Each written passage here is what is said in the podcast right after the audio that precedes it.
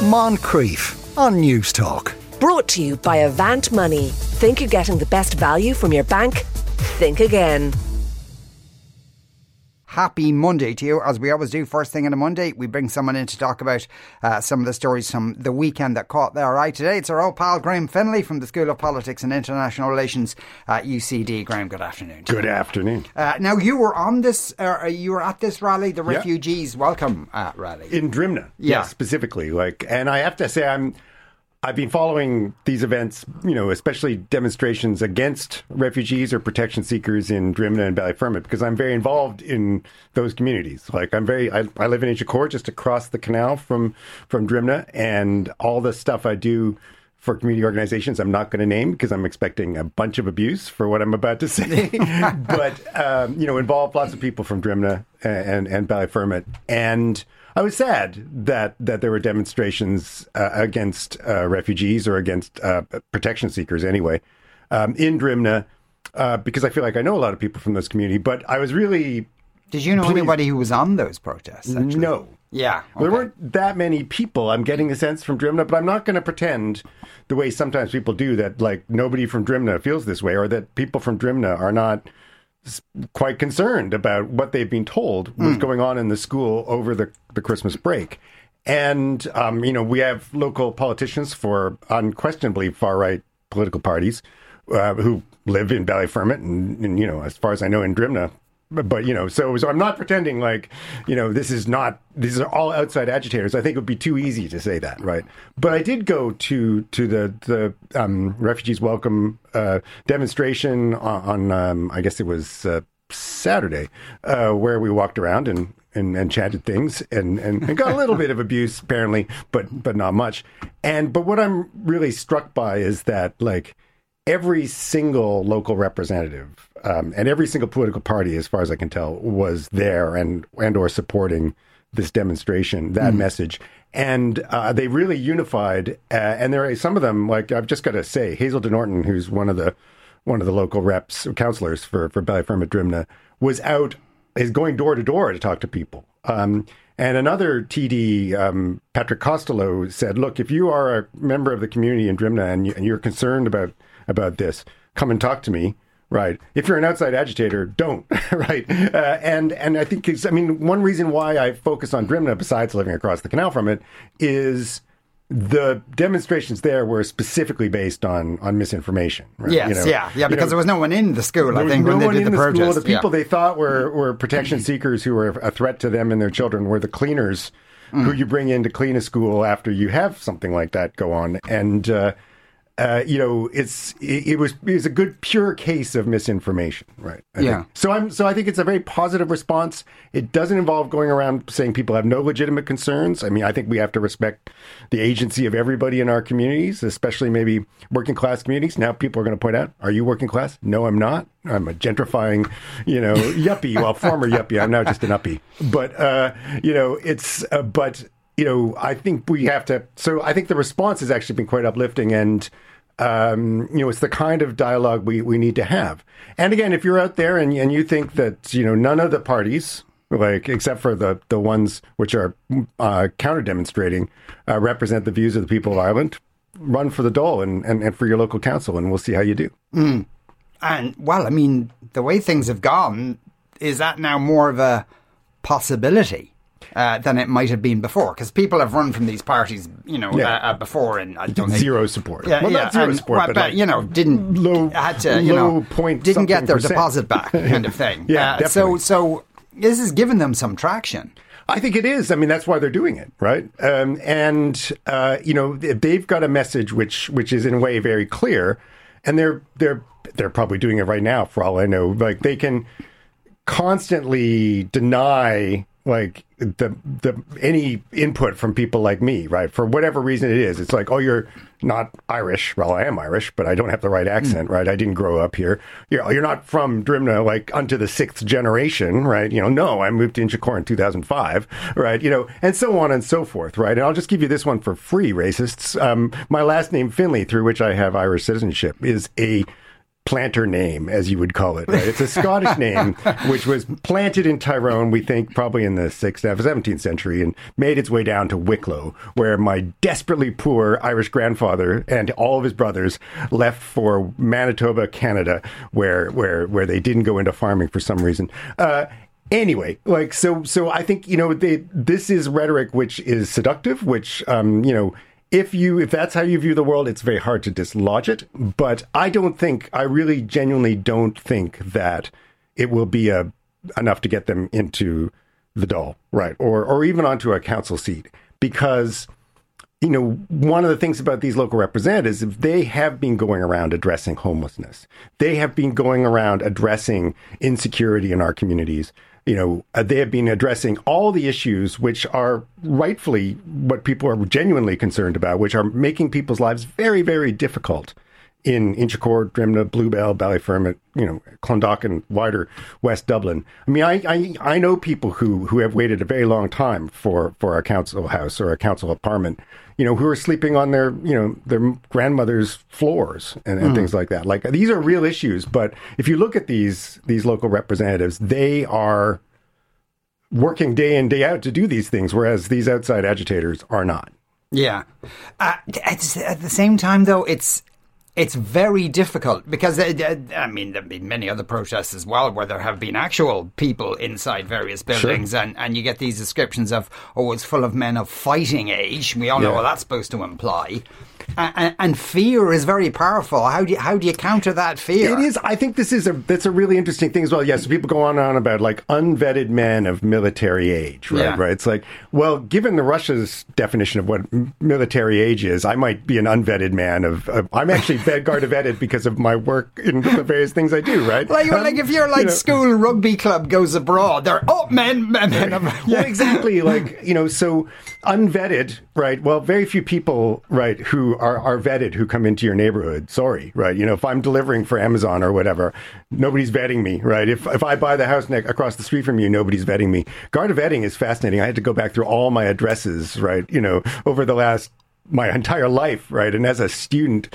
I moved around a lot, so that was fun. But um, you know, of, of military age, right? And sometimes people get confused, you know, and say middle aged, right? Which is hands up, right? You know, but uh, you know, military age. And, and what that says, I take it, is something like all men are a threat Right now, this is the most well, charitable spin. Yeah, I, I, would take that to mean this men, is part of the yeah. this is part of the plot where, like, actually, you know, uh, the Muslim world is sending over sleeper agents who will suddenly, you know, right. jump well, out I mean, of the ground you're kill us pretty far down a particular rabbit hole if you, oh, you, you are. that's going but on. if it can, if that can generate people outside buildings, if that can make people sure, scared enough sure. to protest, yeah, then then yeah. they'll keep saying that. Yeah, no, and I think so there's a number of assumptions which people don't ever say aloud, right? Unless they they go pretty far down the, the replacement army, et cetera, et cetera, which is that all people who uh, submit themselves for international or apply for international protection are more of a menace than Irish people of mm. of, um, of military age, Irish men of military. So, so first of all, there's men are are all dangerous, which discuss, right? But um, and we can have that when we talk about trans rights, maybe next time I come visit you. Wow, you are a glutton for punishment, aren't you? I, I, I love the abuse. Uh, you know, it's but you know, then it's you know these people, and right, you know, it's whether it's Muslims or whether it's people of certain ethnicities or coming from certain nationalities, right, are more prone to violence than any other ordinary man of a certain age off the street. Mm. Or you know, there uh, and and a common one is well, there, there's no war going on in their country, so why are they here? Yeah, I mean, and, and I, you hear this a lot about you know, and again, I was actually you know, I was very curious about this because you know, full disclosure, I do research on human rights of migrants and migration and things like that. Um, you know, when I saw myself being and other people getting off a flight from from Europe, you know, being met at the at the plane, right, rather than you know in the in the arrivals hall uh, by by the border control. And uh, and they, I think it was to discourage people from destroying their documentation, and, and this is a very important point. So a lot of people focus on that kind of thing, and about people coming from places like Albania and Georgia, as if you know there's no terrible war going on in this country. But that's not how the refugee system works. It's an individual application on the basis that you face a well-founded fear of persecution for a number of grounds.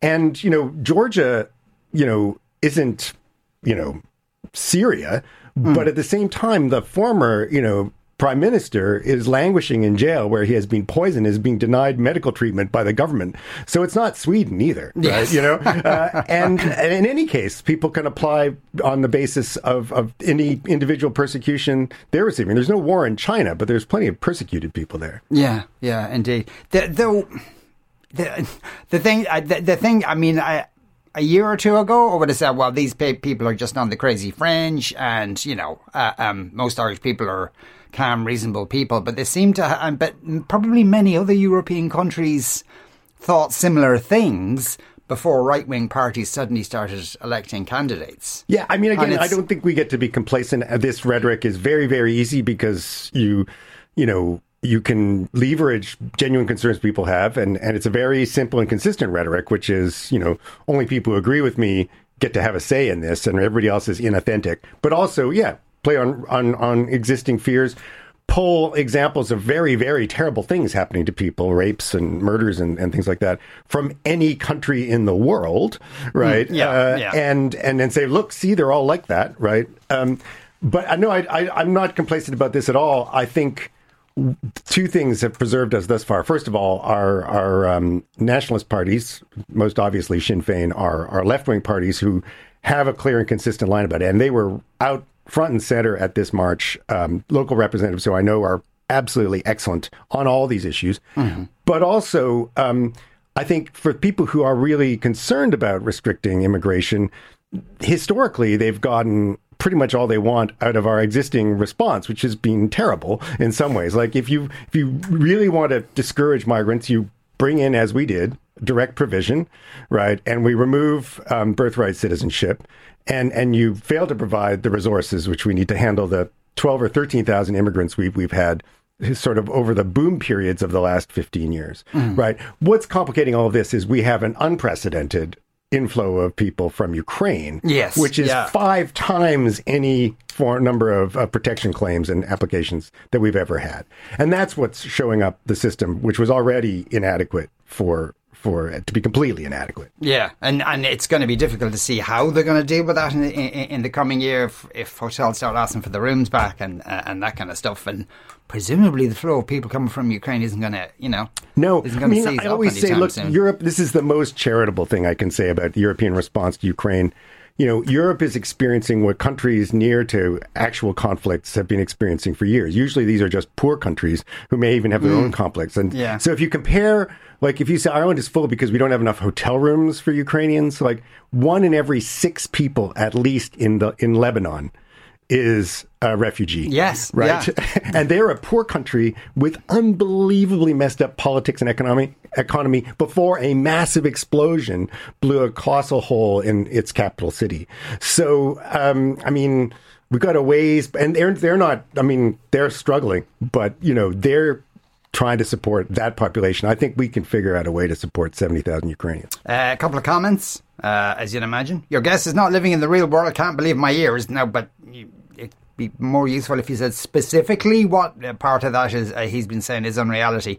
Uh, I'm from a working class area, still living in a working class area, and I welcome anyone, uh, anybody fleeing persecution. However, Despite all the misinformation, one of the arguments I keep hearing is that refugees are only placed in working class areas. Is that true, though? I genuinely don't know the answer. I think that's a really good point. Yeah, um, I mean, they know exactly what the answer is. Well, we all know I, what I think we do, is. and, yeah. people. I mean, again, I'm I I think that's a very good point, and uh, we know when we've seen this before. We don't have to wait for refugees to show up. You know, traveler accommodation, right? Yes. Social housing, right? You know, affordable housing well, you know, where, what areas do those get put up in, right? And and I think if this is a national crisis, which we have a moral obligation to have a humanitarian response to, and that does mean like super wealthy areas in South Dublin should be a place where we think about putting protection seekers, Ukrainian people who who can't find housing through any other way, um, and culturally specific and suitable traveler, accommod- uh, traveler accommodation. Uh, and and social housing, right? Mm. And uh, we know that people have a tendency to lawyer up, but that's not a, a great response when a moral crisis uh, is on our hands.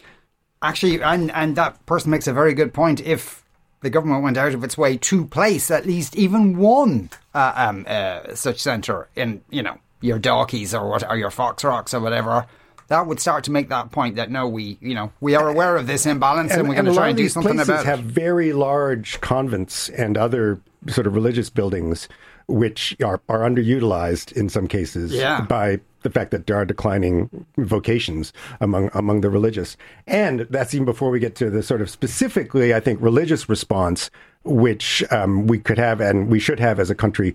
Uh, I've got the, a great admiration for the Catholic Church, and it needs to be said that the Catholic Church, which I support, um, is one which has been front and center addressing migration issues, whether it's the Pope or the Jesuit Refugee Service, is one of the premier and most heroic um, agencies worldwide dealing with refugees, or local smaller groups like Crosscare, which have been at the front of, of refugee integration, but also refugee and, and immigrant support for decades. Mm, right. Well, we'll move on to something, uh, a couple of other uh, issues that you picked out. Now, the EU minimum wage directive. I know, to come back. Don't yeah, worry. Yeah. it's very exciting. Yeah. Uh, what is the EU minimum wage directive? Well, really briefly, it's a very exciting new directive, and I, I know that sounds like an oxymoron, but um, which um, is uh, going to do two things. So the idea is that minimum wages really low wages for workers were undermining the EU project because people were just not, work didn't pay. Right, mm. in the words of recent convert to the minimum wage directive, Leo Varadkar.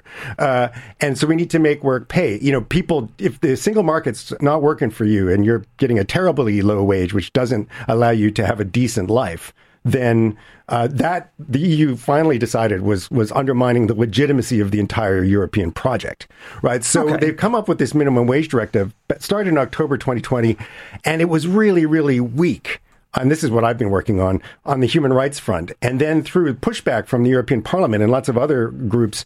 Um, there's now really, really strong human rights language and really strong enforcement talk. So, what it's supposed to do is to, um, and they've intervened. It's quite a serious intervention by by the European Union in the action of markets and, and wages in, in individual member states. And so the idea is states, um, most states have a statutory minimum wage, but quite a few states don't. There's no law saying the minimum wage is this, right?